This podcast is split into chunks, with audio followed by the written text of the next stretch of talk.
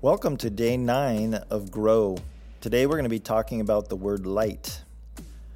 Light is required for plants to grow.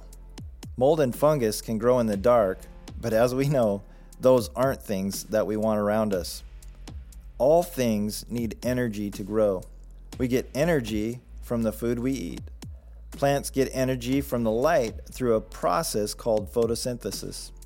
This is how light affects the growth of a plant.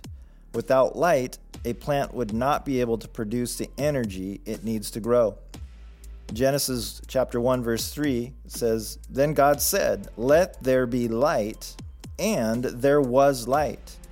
In John chapter 8 verse 12, it says, Jesus spoke to the people once more and said, I am the light of the world. If you follow me, you won't have to walk in darkness because you will have the light that leads to life. Jesus is the one light that will never go dim.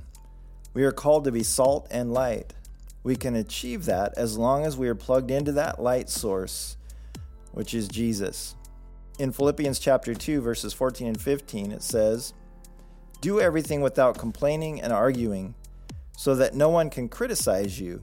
Live clean, innocent lives as children of God, shining like bright lights in a world full of crooked and perverse people.